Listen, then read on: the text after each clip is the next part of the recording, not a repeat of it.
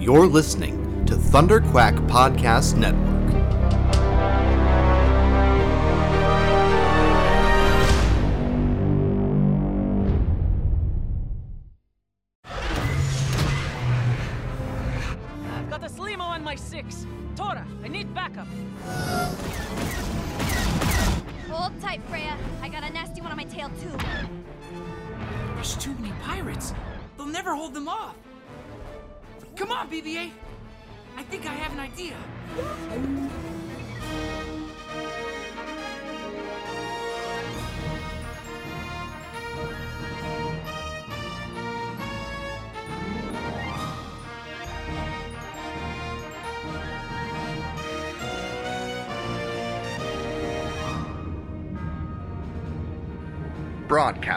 Hidden rebel fortress long forgotten since the days of the Clone Wars, Commanders Michael Cohen, Matthew Krenke, and their daring crew lead a rebel cell dedicated to bringing you stories of adventure and excitement from across the galaxy. Join them for tales of heroes from the dawn of the Resistance, stretching back to the Old Republic. Tales of Jedi and Sith, rebels and Imperials, technological terrors and fantastic creatures. Legends so great, you won't believe them. But it's true. All of it. So what are you waiting for? Strap in and get ready to make the jump with Rebel Cels, the Star Wars Animation Podcast.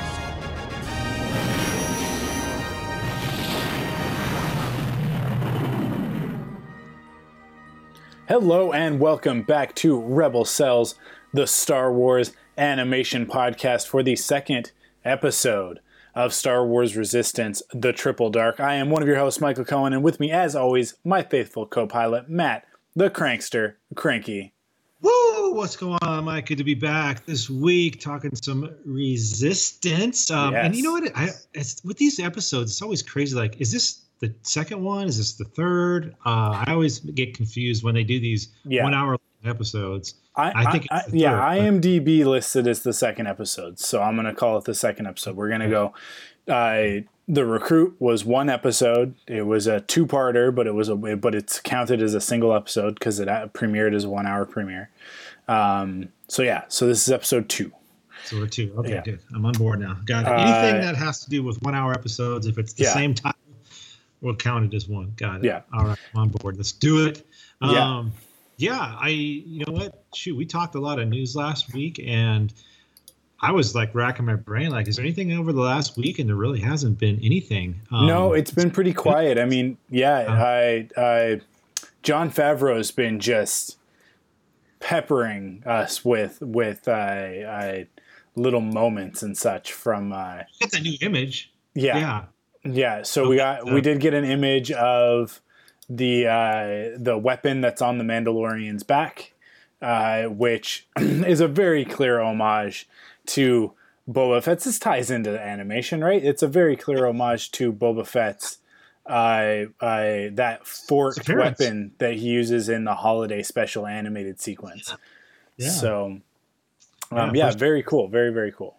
hmm Yeah, that was uh, that was kind of neat, and and it's it'll be interesting to see if if Favreau keeps doing this, where where he'll keep uh, teasing us with pictures and and and the like on his Instagram or whatever throughout the making of this.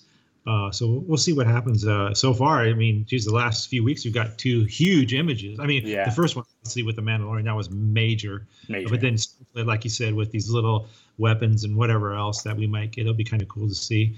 The only other thing that I I kind of noticed was uh, Oscar Isaac was recently quoted as saying, as far as the filming, and this is this is not animation, but this is Mhm. news in general, um, that filming of Episode Nine seems to have taken um, a different turn to where I guess he's saying that JJ is letting them sort of improvise a little bit on the set, which is which is a little interesting because I can understand improvising in certain comedy movies uh, and maybe some certain drama movies and but for the Star Wars universe, this is kind of an I, I think it's kind of a new thing, sort of. I mean, A mean, little if you- bit, a little bit. look at Solo. You got two directors that were Yeah. fired because they didn't want any improvisation. Uh, that's They- different. That's different, right? So, and I think that I think that that you've just sort of um, uh, uh, noted the the reason why this is happening now, as opposed to on the Force Awakens. Um, Lawrence Kasdan is not writing Episode Nine, um, and Lawrence Kasdan is the common thread there when we talk Yes. about improvisation and whether or not improvisation is allowed. Uh, Lawrence Kasdan is very much a writer who expects that the dialogue will be delivered as written, um, and and for good reason. He's a great writer, but uh, uh, yeah, I think that actually, if you were to look at JJ's other work, uh, the other films that he's directed, that um, that he is absolutely open to to that collaboration. Um, and you can definitely tell from the rela- working relationship that he had with Tom Cruise on Mission Impossible Three that that was a hundred percent collaborative. And um, um, yeah, I mean, I, I I think that I think that it's it's actually a good thing. Uh, I think that uh, uh, the script is um, always a good uh, reminder of what we're there to do and you know like what direction we're going in and that sort of thing but uh, but at the end of the day if there's a better way to do it on set whether that's a better um, a better angle to shoot it from a better uh, piece of blocking to to like you know like the actors bring their own sort of vibe to it. And i think one of the one of the important things here is that now this is the third movie for a lot of these actors in these roles, and uh, and look, I think that uh, that that Oscar Isaac is going to have a good understanding of the way that Poe Dameron acts and reacts in certain situations. So you know, like I, I I welcome that. I think that that's great. I think that that's giving them ownership of their characters. Um, and I think that JJ is the kind of director that he'll keep it on on point. He'll keep it he'll keep it on track. Where they had issues with Solo, reportedly, um, is that the improvisation was actually taking them away from the plot, and um, the directors were not reining that in, um, and in fact, we're kind of fueling that. And and Lawrence Kasdan and Jon Kasdan both sort of said, "Hey, this is not this isn't to like you're not to be able to put together a Star Wars movie this way. This might work for 22 Jump Street or, you know, uh, uh, the Lego movie where you're in CG and you can just kind of have another pass at the at the the lip sync or whatever you know kind of kind of goof with it. And and especially with animation. Animation often changes major story elements throughout production. That's a very common um, uh, thing to happen in feature film animation, especially with the bigger blockbusters like the Disney stuff, and and especially especially since the advent of CG.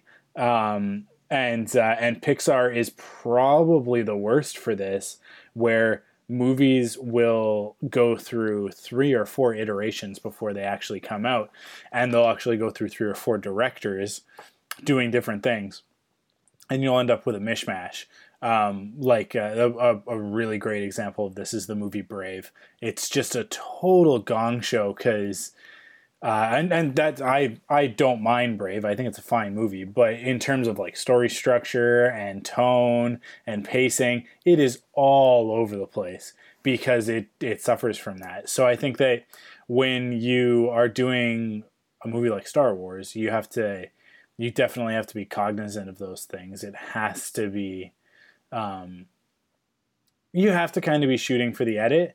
But that said, if you're J.J. Abrams and you are a genius storyteller, I think that you have the wherewithal to keep that tracked in your mind and go like, okay, yeah, this is gonna work. And and like when you listen to JJ talk about filmmaking, he is very much shooting for the cut, uh, like for the edit in his head as he goes and he's looking at every shot and going like yeah i know where that's going to be. I know what that's going to let's try it this way. Let's do this. Let's grab this shot. Like he is very much that type of director. So i trust him.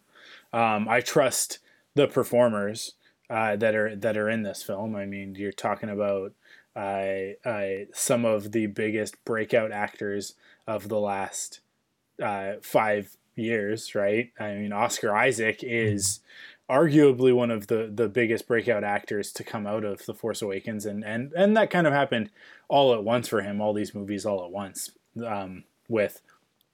Uh, Ex Machina and uh, Inside Llewyn Davis and The Force Awakens and, and some other stuff, but um, uh, you know Daisy Ridley and, and John Boyega, they're they're all over the place now, and, and a big part of that is their their involvement in Star Wars. But these are these are pretty grade A actors, in my opinion. They'll they'll be fine. They'll they won't. JJ will give them enough rope to hang themselves, but he'll know when to to cut the rope.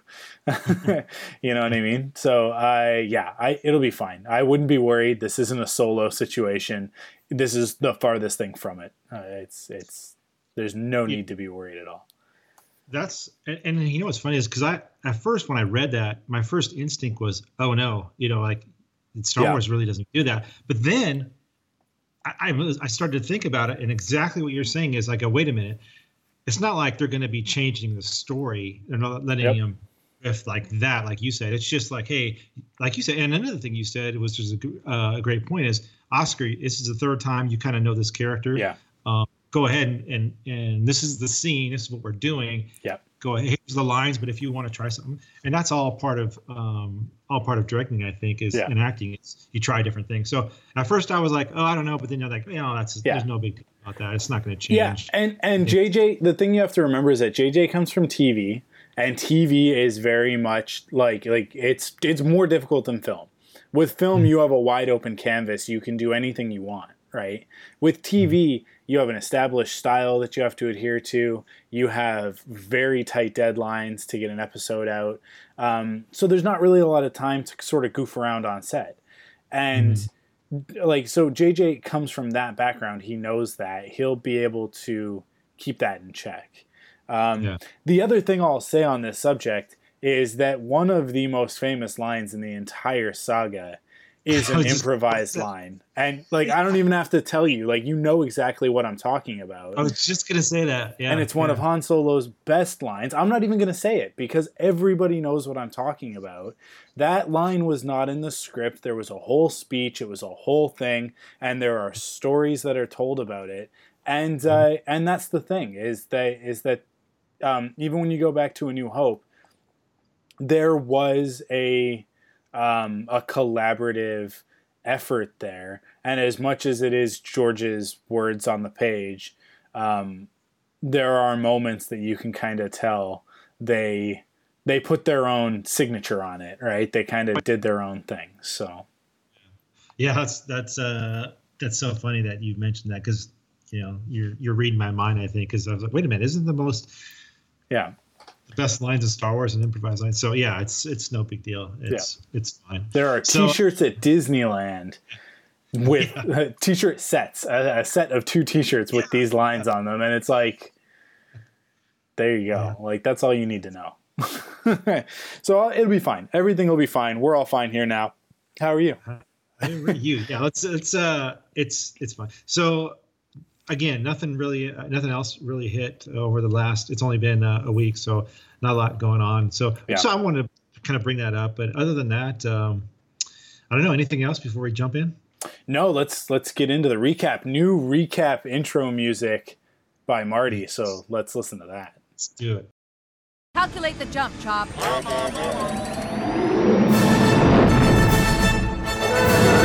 How is my boyfriend doing? Maybe I can help you. I am Boba Fett. What was that? What was what? The throwing and the falling. Over there. Don't think about it. Kenobi. Ahsoka! Kenobi! Hand it over, Ewok. So you mean to tell me you were staging a rescue, not attempting to hijack a Jedi starship? You're welcome! Now, it's time for the Rebel Cels. Episode Recap. All right, here we go, Mike. Uh, this uh, this one is entitled "The Triple Dark," written by Kevin Burke and Chris Doc Wyatt, directed by Sergio Paez or Paez. Um, you want me to kick it off? Yeah, go for it. All right, let's do it. Uh, Kaz unpacks one of the few belongings he brought with him, his lucky trophy, which reminds him of home. Yeager interrupts and assigns Kaz his first job as a mechanic, which he struggles with mightily. Tam doesn't quite believe Kaz's story that he previously worked on Coruscant. So, uh, in this second episode, Mike, uh, Yeah.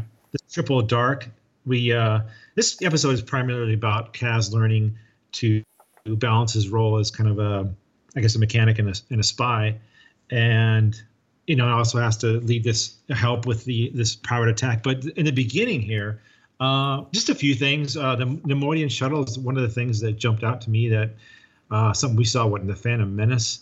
Uh, that's the shuttle that he has to work on. Mm-hmm. And even BB-8 tells Kaz that, uh, hey, you know, you're just a mechanic. You're not uh, you're not supposed to be doing anything else right now. So he's kind of still struggling with being a mechanic, and and he wants to find out uh, as much as he can about the First Order. That's his mission right now as part of the Resistance. He's part of the Resistance now. I almost forgot about that, but. Uh, Kaz is out of his element and he tries to cover by saying as a mechanic. So there's some some comedy here during this thing. But there was one thing I wanted to ask you as I watched this. Actually, you know what? I'll wait till the next episode, uh, next paragraph. But Sure. uh, the beginning though, um, Kaz basically he's just having co- he's having a little trouble covering uh, or selling his cover story as a mechanic Mm-hmm. and uh, and his play with with Tam and and Yeager and all that kind of thing in the beginning. So just a. Uh, not much going on in the beginning, but what do you think, Mike? Yeah, um, yeah. I actually, so I, uh, the first three episodes are all available right now. So I've actually watched all three of them. Um, Oh, okay. And uh, the next episode, I watched them out of order by accident. Um, and I, uh, so I've already watched the third episode before I had watched this one. So that kind of, kind of uh, uh, messed up my, uh, my perspective on things. I think, but. Um, uh, yeah, I, th- there's a this is a really great uh, sort of um, tone. I don't know. It's it's like a really great sort of benchmark, like a watermark for the tone of the series. Um, I think that uh, that that it does a really good job of balancing both the action and the the story. Um, and uh, and it does it well in 22 minutes. Um, it it definitely is a big improvement over the first episode, the first one hour episode, um, the recruit, uh, in terms of pacing and sort of, you know, like what are we trying to accomplish here? Um, like I said last week, I feel like the recruit was doing a lot of heavy lifting to try and establish the Colossus. Um, and because they did that now coming into this episode, we don't really have to do any of that work in this one. We can just kind of go about with the story. And so it focuses a lot on Kaz, a lot on his dynamic with the team. Um, and uh, and I, I don't know. I think that that Kaz is an interesting character. I'm really interested to see how he evolves. Um, and I I think back to what Ezra was like in the beginning and what Ahsoka was like in her first appearance. And when we look at these characters, and Kaz definitely falls into this category. Um, they are look it, it- like you can't get away from it. You can't get away from this fact. These shows are aimed at kids, uh, and I think that the studio, uh, not the studio, that like the the I think that Disney, right, like the the network, I should say, not the studio, has some goals in mind with each of these shows. And so with Ahsoka, with Ezra, and with Kaz, we have three characters who are meant to be the the gateway, sort of the the um, the stand-in for those younger audience members. So we're talking about eight-year-olds here. Like, and I think that that's the really important thing to remember. Kaz is older than both of those other characters were when they were introduced. He's supposed to be kind of like in his early twenties, um, but uh, but we've also established in the first episode that he is kind of sheltered and he's kind of had everything handed to him. So it's going to take him a little while to realize what it means to work for a living. And he's surrounded by characters who have ended up on the Colossus by circumstance and not because they're they've been thrown into a mission. So he's very much a fish out of water, which the kids watching the show will be, um, and he's very much um, learning as he goes. Which again, that's that is relatable for kids. So it it's it's going to be. I don't want to say rough because I don't know. Rough's not really the right word for it, but it's gonna be it's gonna be a bit of work. I think to get through the beginning of this series until the whole um, sort of resistance first order conflict can can begin to ramp up. Um, yes. And and I think that one of my biggest one of my biggest pet peeves of this show so far is that we have such a big cast and we have not spent any time with any of them yet. And and when I say that, I have flashbacks to season 1 of Rebels where I was like, man, we're spending a lot of time worrying about this Ezra kid, but I want to learn more about Hera and Sabine and Zeb and right. Um, so I think that we're gonna be in for that kind of a ride again. So let's give it the first five episodes at least before we start giving Kaz a hard time for for um uh because uh, I'm just kind of responding to online stuff, right? Although that said, there's some pretty good responses online um, to the character. I think that people like him, um, but yeah. I think that I think that that there are some of the older fans who are kind of um, impatient. They want to get right into season five of the Clone Wars, and it's like, look, come on, Clone Wars took five years to get to you know the that that mm-hmm. level to get to the the the battle on Mandalore and Death Watch and and Darth Maul and all that stuff. That was there was a lot of work in between the movie and that happening. So let's give it some time. Uh, let's get to know these characters. But I'm ho- I'm really hoping that we can spend some time getting to know some more of these characters after these first three episodes. Because I'll tell you in the next one, we don't really spend we get to know Yeager a little bit better, but we don't really get to know anybody else any better. Um, so the, you know, this one kind of we're focused on Kaz um, we learn a little bit more about the Colossus and the way that it works. Um, but we also get a little bit about Tam and what kind of a person she is, um, and and sort of the not putting up with uh, Kaz's nonsense and his uh, bravado. And I think that like that's that's one of the things that that's that to me I hope they kind of shed that quickly um, that that sort of blustery male bravado. Um, oh yeah, well you know I was trained on Coruscant, and, and it's like, well, yeah, dude, you're in over your head. You can't. Yeah. You're gonna be able to lie your way out of this, and like let go of your pride, right? Um, admit that these people are better at this than you, and learn from them, because uh, I am sure that that uh, Neeku is is ready and willing to teach. Um, and you know what? He really needs to rely on BB-8 a little bit more because uh, BB-8 uh, it's great mechanic.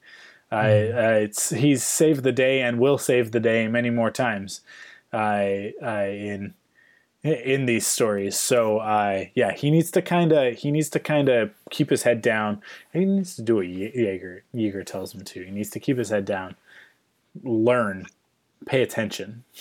I right? think some of that. I think some of that too that he's doing with Tam. Obviously, I think part of that is also he's trying to save cover or keep his cover. Mm-hmm. Uh, so he's trying to like, oh, I know what I'm doing, just because that's part of his. He's trying to keep himself secret from everybody. I think as of right now, what Yeager's probably the only one besides BB-8 that knows exactly the reason he's there. At least yeah. that's what I can come up with. So, um, but Yeager, I, am really intrigued about this character.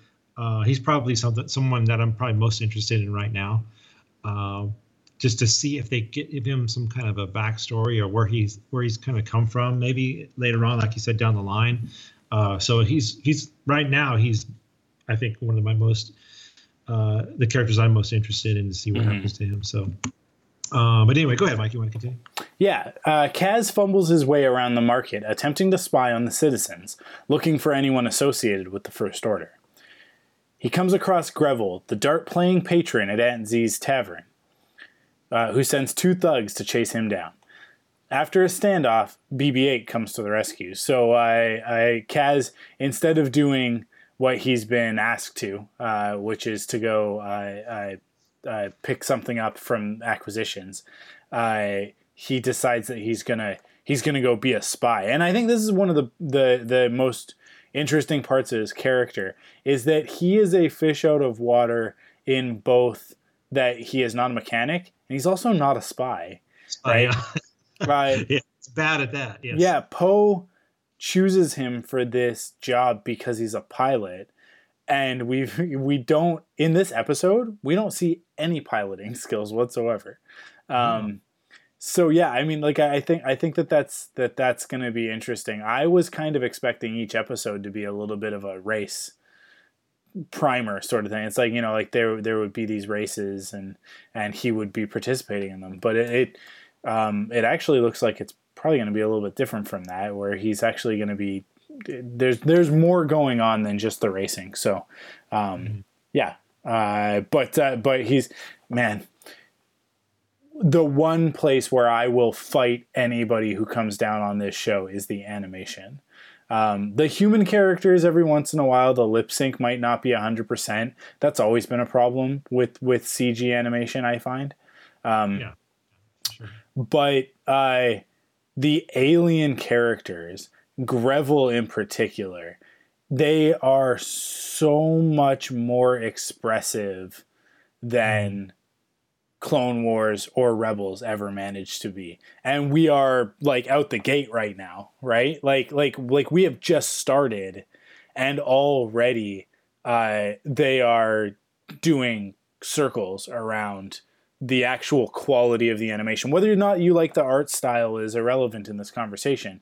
I'm talking about like the performance and the the the fluidity of the motion and just sort of the blocking of the characters they are doing such a phenomenal job on this show. And one of the most amazing things is that they managed with the the budget that they have um, to create an entire fully fleshed out city in Star Wars. This every shot in this market looks like the cantina or Maz's castle or any of those types of locales that we expect from the movies. And that's not something that Rebels or Clone Wars could say in their first seasons. It took Clone Wars three or four seasons to really start to feel like you remember when um, when we went back to Tatooine in in season five, and we finally saw Gamorrean guards, and what a big deal that was. That was like a standout, noteworthy thing in that episode. Was like, oh my god, they finally have the Gamorreans with Jabba, right? Because in the movie, famously, like there was like there were no aliens in Jabba's palace. It was like three aliens, and they were all copy pasted five times, right? Um, so yeah, like the the fact that that that the Colossus is is populated by this just and it's not like they're all just humans wearing masks, right? Like that would be really easy. Like they all have humanoid bodies, and that's what I felt like with Rebels in season one. A lot of it was they used a lot of the the characters like um, like Ponda Baba and and that sort of thing, like the Aqualish and and and other um, other species like that that were humanoid bodies that then had furry hands and a different head or you know like like whatever. Um, but with this show uh, Greville is oh man I can't remember the name of the species. If Jonah Maria is listening to this she's going to be so mad at me. Because it's, it's, like it's Rats Tyerell right? Yeah yeah because uh, she loves this species. Um, and I like like he's a he's a little guy uh, and then there's the big thug guys. Uh, there are new alien species that we don't even have names for yet. Um, and there's there, species. Sorry, it's an alien. Yeah. Oh, okay, alien. Yeah. Um, yeah, yeah. yeah, and uh, there's there are there are characters from the prequel trilogy, like alien species from the prequel trilogy, like the alien. There are classic ones like Rodians, and we get to see all kinds. Um, and then there are actually some that are uh, uh, sequel trilogy species, like the guy with the um, the uh, the the oh maybe that's from the next episode. I think that's from the next episode. There's a guy like cleaning floors, and he's that you I think it was in in uh, the Force Awakens. There's like the big puffball with kind of like the goggles on, and he's got like a little face like like a little microphone almost for a mouth. Um, and that guy's in there, and then there's like there's one moment I think it's in this episode or it's in the next one where where Kaz is running through the hallways. And there's like this really little guy walking and he kind of like hops over him. And and I'm just like I just want more of that. And uh, and I love it. I just love it because it's a fully realized I mean like all of the ships are unique. All of these aliens are unique. Um, they all like there are so many characters that populate this world it feels very real right from the outset. And I think that that is I think that that's the saving grace as we establish these characters is that okay, so these characters might not be quite um, three dimensional to us yet, right? I'm sure that where they're going, they will be, but to us, they feel kind of flat. Yeager's always, you know, nagging Kaz. Kaz is always shirking his responsibilities. Tam is always mad at Kaz. Neeku is always saying something weird and off-putting, right? Like, like they're so far in, and let's be honest, we've had 44, we had 60, we just just over an hour, 66 minutes to to get familiar with these characters. Um, but uh, but they do feel kind of kind of two dimensional at the moment because we haven't gotten to spend any time with them. They haven't really been put through the grinder yet. But but even in the second episode, Kaz starts to show some extra dimensions, like the fact that he's willing to put his own life on the line to save uh, Greville, even though Greville's I I, I kind of treating him a little bit poorly. Um, mm-hmm you know, and and he's uh, and he's heroic. He's definitely heroic. So there is that element that Poe mentions. That thing. He's like uh, doesn't know what it is, but it's a thing and it's special. so right. yeah, I don't know. Like I, I think that they they've done such a great job to establish the world that that it gives them a little bit of runway to get these characters up to speed, and then. Mm-hmm. Uh, and then we'll we'll really have a show. I think in season two, this will everybody will be looking back at season one and going like like oh man, I'm so glad I gave this. Yeah, I gave this some time, right? Um, Because I because I do think that I do think that that we're gonna end up. I uh, look, I, the the evidence just points to it. We're gonna end up loving these characters. Um, I just point back to Ahsoka and how we all felt about Ahsoka when she was introduced, and now she is like one of my top 10 Star Wars characters. So, like, putting other characters, like, uh, people to be mad at me for this, but like Lando Calrissian, I don't know if he falls in my top 10, but mm-hmm. Ahsoka does. Right, but oh. these, but the animated stuff in the last few years has really shaken that up because you got Kanan Jarrus in there, who's like in the top five right? And I, I, um, I had a conversation with Amanda about this actually. Uh, we were at a, a con on the weekend. Amanda, my co-host on Quiver, and she was saying, you know, I think, I don't know if I'm allowed to say this, but I think that actually I like BB-8 more than R2D2. And I was like, yeah, I know it's hard because they're established existing characters that we've been with forever, but if that's how you feel, that's how you feel. Yeah, there's nothing wrong with that. Yeah, yeah. I think I like Poe Dameron more than I like Han Solo, and that's like that's a really big deal. That's crazy for a fan that's been a fan, you know, since I was ten years old, right? Yeah, yeah. But but it's but it's true. I think that I am more obsessed with Poe Dameron than I am with Han Solo. Um, and and uh, granted, there is a lot of Han Solo in Poe Dameron, but Poe is almost like the Han Solo, Luke Skywalker combination that I always wanted. you know, um, uh, the the X-wing pilot, but the the cocky, uh, uh, you know, flyboy attitude, right? Um, Mm. So yeah, I don't know, like like I think that people need to give themselves a little bit of permission to love these new characters as much as they love the old characters. There's nothing wrong with it. It's okay if if Ahsoka is your favorite character. That's a good thing. That's Yeah. that's there's nothing wrong with that, and you shouldn't ever be ashamed of liking one character more than another. It's not. It doesn't make you more or less of a fan. So, so I say that to say like make a little bit of room in your hearts for some of these characters because like look Flix and Orka. They're in there already. I love those guys. These are like two of my favorite characters in Star Wars animation. Like they are holding a spot next to Hondo. And my my hope my dream for this series is that we get a moment where Flix and Orka interact with Hondo Ohnaka.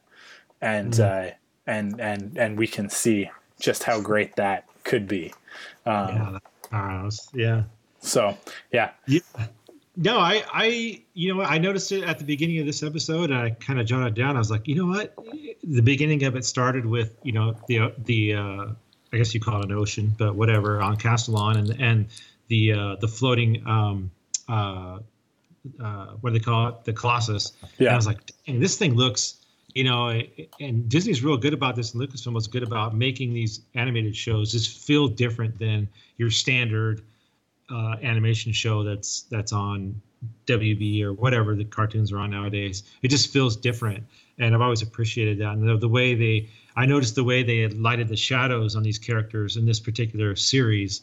Uh, they really pay attention to the details like that. So um, definitely, it's something that jumped out at me, especially this episode. So um, I'll continue. Kaz owes Greville money, and the two thugs chase him down as he frantically makes his uh, way through the market and trips over a basket. His trophy falls out, and Greville notices that it's made of erodium, a very rare and valuable metal. It would be more than it would more than make up what Kaz owes him. BB-8 helps Kaz escape down a supply chute to the acquisition store. So you'd mentioned this um, this whole sequence, and it is it's kind of like Kaz doing the standard pratfall things where he, you know, he's like he said, he's a bumbling spy. He he's running into poles, he's backing into an Ith- Ithalorian, uh, he's hiding under fruit, that kind of thing. It was kind of like the comedy portion of it for the for the younger kids. Um, but the main thing is he owes Greville. He tracks him down, and his it sets up the story with his. Um, it actually already did in the beginning, but the, his uh, trophy. Uh, again, it's worth a lot of money apparently, but Mhm. uh, Yeah. at this point, he doesn't want to sacrifice it for anything. So yeah. So in Um, in um in on the episode guide, I think, or maybe in the in the uh, buckets list, it it notes that er- rhodium is actually more valuable than gold. It's it's it's more rare than gold. Um, so yeah, it's it's uh, this this little trophy is worth quite a bit, but Yes. uh, but but Kaz isn't willing to uh, part with it. Uh, let's continue. Kaz heads to Flix and Orka's shop to pick up a part. Ultimately, he makes it to acquisitions. He purchases the parts, and the shopkeepers note that his lucky tro- uh, note his lucky trophy as well. Uh, Kaz isn't willing to part with it though. Um, so yeah, everywhere he goes with this thing, everybody's like, uh, "You know that's worth a lot of money, right?" and and uh, I, uh, Orca actually sort of says to him like, "You could live pretty well on the Colossus if you sold that." and uh, and I think that that's this is one of those dimensions to the character that it's not quite on the surface; it's a little bit under the surface, where he's like, "No." Like n- he never even entertains it. He never even thinks like, "Oh, maybe I should sell it." Um, Yeah. And then what's really interesting to me is that later, when it gets crushed, he doesn't like he's not like heartbroken about it. He's like, "Well, it saved the day." Right? Like uh, he just kind of takes it in stride, which I think is is really interesting. But I would be curious if he goes and sells it after that because I would. But once it's been Yeah. crushed, but yeah, that's the thing I picked up was how Orka, like you said, he was willing to give. I mean, obviously, this thing is worth a ton. uh, because he's he, like you said, he's willing to give up. You, you can live on this thing for a while. You can get any part you want. So man, this thing is definitely worth uh, a lot of money. So um, back in the hangar, Kaz overhears the client Halion contacting someone named Kragan. He says they're all clear for a triple dark. Shortly thereafter, Halion hurries off. Later, Kaz learns that a triple dark is a type of storm, one that provides cover for pirates looking to attack the Colossus. So obviously, the Colossus is an easy target, um, especially for these pirates, and they look for these triple darks, uh, these low um, floating uh, storms that are easy to hide behind. It seems like. Uh, and attack uh, the Colossus. So uh, we, f- we find out where we get the title from, the Triple Dark, and mm-hmm. what it, it is. So, uh, and then obviously, you know, Kaz has had uh, some suspicions about Halion, and he's a Neimoidian, so you know, it seems like the Neimoidians are obviously associated with being with the Trade Federation. So maybe the history and the, um, you know, what they're about, kind of Kaz probably knows about. So he's kind of keeping it his eye on. So, um, other than that, anything else, Mike? Yeah, no, I, I mean, I, I, we're trying to figure out. We've been set up sort of like with all these red herrings, right? Because we're always looking for the first order, the first order, the first order, and it, and this kind of, it feels like maybe this should, should be connected to that, um, but then it's kind of not. But then at the end, maybe it kind of is. So, um, yeah, it's, it's, it's a, there's a there's a mystery here, and you kind of feel like Kaz is looking in the wrong spots, but um, he might actually have good instincts, and yeah. and he just needs to learn to trust them. He needs to, but he's got to figure out how to balance being a pilot, a mechanic, and a spy all at once. Right? Mm-hmm. Um, yeah, it's got a lot to learn. Oh yeah. Uh, here we go. Uh, we'll continue. Uh, as the storm begins, the pirates arrive, led by Kragan. Uh, Kragan. Kragan? Kragan? Kragan. The band revels in their attack as they engage the power generators and target the Colossus's fuel reserves. The Aces, protectors of the Colossus, take to the skies and battle the pirates. So here we get the explanation as to why all of the Aces' ships have weapons on them. Yeah, I noticed that. Yeah, yeah. Um, they are all starfighters, and and uh, in the first episode and, and sort of in all the promotional material, I was like, this is interesting that all of their ships have weapons. How do they justify that? But then here it is, like the aces, and this is why they get preferential treatment as well, right? Like you, you become an ace, you get you get the good stuff, but you also have to protect the the colossus. That's your job. So you put your life on the line, um, and they are all all of them uh, right in there. Like there's no hesitation. There's no, they don't begrudge it. Like they are in there and they are working to save the day. So, um, and uh, and and kind of Freya kind of seems like the the leader a little bit, don't you think? Yeah, for sure. Yeah. Um, yeah, I thought that that was an interesting dynamic because we didn't really hear from the other pilots, the other aces, so much. She was kind of calling out the the the tactics, um, it's kind of like a black leader or a rogue leader. Uh, so, yeah, um, it'll be interesting to see how that dynamic works with Kaz, who is our main character, but may not necessarily be the leader when he makes it into the air with the aces. So. I think that was the biggest surprise in this episode for me. It was because I've been relatively spoiler free on this series, and to see the aces and then they they suit up like, oh wow, they're going out to attack. I mean, mm-hmm okay, that was that was kind of a surprise to me, and that was kind of a cool thing. Like, oh, okay, they got some protectors here. Like you said, it's kind of like you guys are the big shots. You get, like you said, you get the the the penthouses, but when we get attacked, you guys are out there doing your thing, and and they actually do their thing. They're obviously great pilots. So, but hey, those pirates are actually decent. I mean, they had a, a couple of the. I think they had um, uh, Doze. Is it? Uh, I can't remember her name. Is it Doze? Tam? Tora Dozer. Torra Doza. Torredoza. Uh, pinned a little bit, and the other one pinned. So yeah, uh, the parts are decent too. But that was a cool thing to see the the aces come out and defend. Um, uh, yeah. I'll continue here. Kaz and Grell, uh, forced to work together, barely make it inside as the pirates' uh, attack intensi- intensifies. The Aces continue their pursuit of the pirates, but they're outnumbered. Fortunately, Kaz has an idea. So, um, they're using this triple dark, this low visibility storm, as a blanket to get them in there. But it looks like they're after the fuel reserves uh, and basically just to trash the place. Um, I, I, I, I assume that their ultimate goal is to land, and and it's not really clear on what they want.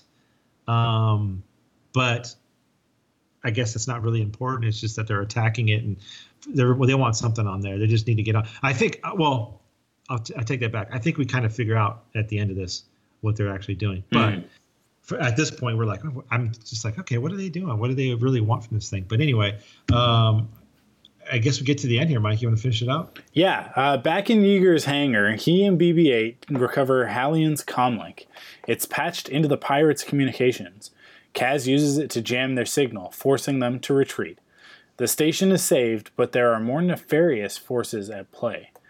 Kragan reports back to Captain Phasma of the First Order, and this is where you say, uh, yeah, they kind of they had an objective, but even though they didn't manage to to uh, attain that objective, Phasma still considers it a win because now they have a, a sort of like a good understanding of their their defenses and uh, and and the the sort of the resistance that they're going to meet at this station, which Phasma and the First Order want to use is basically like kind of like a staging. Yeah, that's what I that's what I got. They're Yeah. interested in over the Colossus so they can use it as some kind, like you said, staging access point type of thing. Yeah. definitely. Mhm. Yeah, and obviously, I, I the First Order is preparing to uh, uh, take the galaxy right as as they get closer to Starkiller Base being ready and operational. They're they're closer and closer to to enacting their plans. So, um, yeah, I, I think that uh, uh, this is where we kind of set up what, what I think the, the main thrust of the series will be once it gets going. But we gotta we have to establish these characters first. So Yeah, yeah. I, I it was again. This is one of those episodes where it was just it was it was good. I mean, it didn't blow me away like like like I said. But again, this is yeah. Still the beginning. Um, we got a long ways to go. This is introduction to new characters, and it was fine. Um, one of the questions I was going to ask you is, and this is not my theory. I saw this theory and I thought it was kind of interesting, and it's something that I would wanted to bring up. Um, what do you think of BB-8 actually being the spy on this station instead of Kaz? Um, I saw that theory going around. I thought it was an interesting theory because, you know, Poe kind of lets him go uh, with Kaz, and even though Kaz is supposed to be the one, you know, obviously BB-8's there, and I'm sure he's smart enough, and maybe Poe said something to him.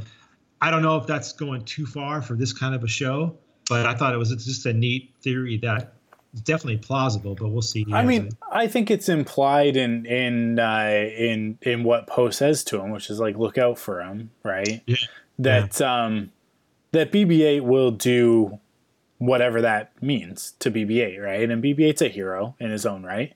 So, uh, yeah, I mean, I think that BB is hundred percent there to help fulfill that that mission. BB is a he's a member of the the resistance. He's this is the thing is that this is one of the the things that distinguishes the the resistance and the rebellion from even the New Republic or the Old Republic, uh, and especially from the Empire and the First Order. And that is that everyone who is a part of the resistance to the rebellion is a part of that team. And that includes the droids. The droids are considered, especially the hero droids like BB 8, Chopper, uh, uh, C3PO, R2, they are considered their own entities. They're not considered. I mean, like 3PO runs a, a, a spy network of droids. so the idea that uh, that BB would not be sort of like playing into that um, and sort of a spy in his own right is, I mean, like I think that that's fair to say. I don't think that like Poe is like, I'm gonna send this kid and he's gonna be the cover so that BB-8 can get in there and do the actual spying. I think that he expects them to work together as a team. Um, otherwise, he wouldn't have said to BB-8, you know, watch his back, right? Yeah. So, So yeah, I mean, like I, I think that that people have, I think that people are reading too much into it. I think it's a kid show. I think you need to kind of back off a little bit and just kind of take the story at face value. I think that there are mysteries within the show, but I don't think that it's going to be some. I don't know. I just don't see there being like a big uh, uh, reveal, other than the fact that somebody in the on the station, somebody on the Colossus, is obviously working with the First Order, and I think that it'll be one of the named characters. Yes. I think that there will be some very likely suspects that are going to be red herrings. I think that um, I, I, oh man, I need to learn their names. I need to learn their names so bad. Uh, Stephen Stanton's character, the one that's a former Imperial pilot, one hundred percent is going to be considered like a, a prime suspect once once um, Kaz gets to know that character. He's going to be like, oh, this guy is obviously. Um, a bad guy because just look at him. But I think it's more likely that it'll be an unexpected character like um, like Captain Doza, the the guy who's in charge of the the base, um, Right. uh, in charge of the Colossus, um, or it'll be it'll be somebody. Um, let's see, it'll it'll be somebody else that that we've definitely met. Um, uh, let me see. I'm trying to find this character's name because I want to know these characters' names. Uh, uh, character. yeah, where's Stephen Stanton here? Do do do do do do do. It's uh, I don't want to say it was like Captain something or. Ah, yeah, uh, he's not on IMDb. It's not listed on IMDb yet, probably because we don't have an episode with him listed Yeah. just yet. But um, yeah, I, I mean, like I, I think that uh, I, man, we, I gotta like write down all these characters' names so that I can uh, I uh, learn them all. But um, Griff, Griff Halloran. Griff Halloran, there you go. Uh, Griff, that should be easy to remember. Griff, like in Back to the Future. Um, yeah, I mean, like I think that there will be some very obvious choices like that, and and um, and Kaz will go down sort of those wrong paths, and there will be misunderstandings that lead to friendships and stuff like that. You know, it's a Star Wars story, so uh, that stuff's kind of predictable. But I, I don't think that it's going to be some crazy like like one. I was sitting watching the second episode, and I went, "What if what if it's Yeager? What if Yeager is the spy?" I thought too. I, I thought that too. Yeah, that's why I was kind of intri- intrigued by his character because I thought, well, maybe he could be one of those back and forth guys. So yeah, I don't know, that could be. and that would definitely be a surprise, and that would be a twist. But I just don't see it. Um, Yeah. but uh, yeah, I mean, I don't know. We'll see. We'll see. I, I kind of try and like with mysteries like that, I kind of just let it play out. I try not to. I don't know, like like, you know, like who is Snoke? It's like, Yeah. well, Snoke is Snoke until we're told otherwise. Like, relax about it. Just watch the movie. Um, and guess what? Snoke's not anybody. Uh, he is Snoke. Snoke is Snoke. That's it. Now he's dead. Uh, Snoke is smoke. Now. Uh, He's uh, deuces. yeah, he's Uh, just incinerated. Um, yeah.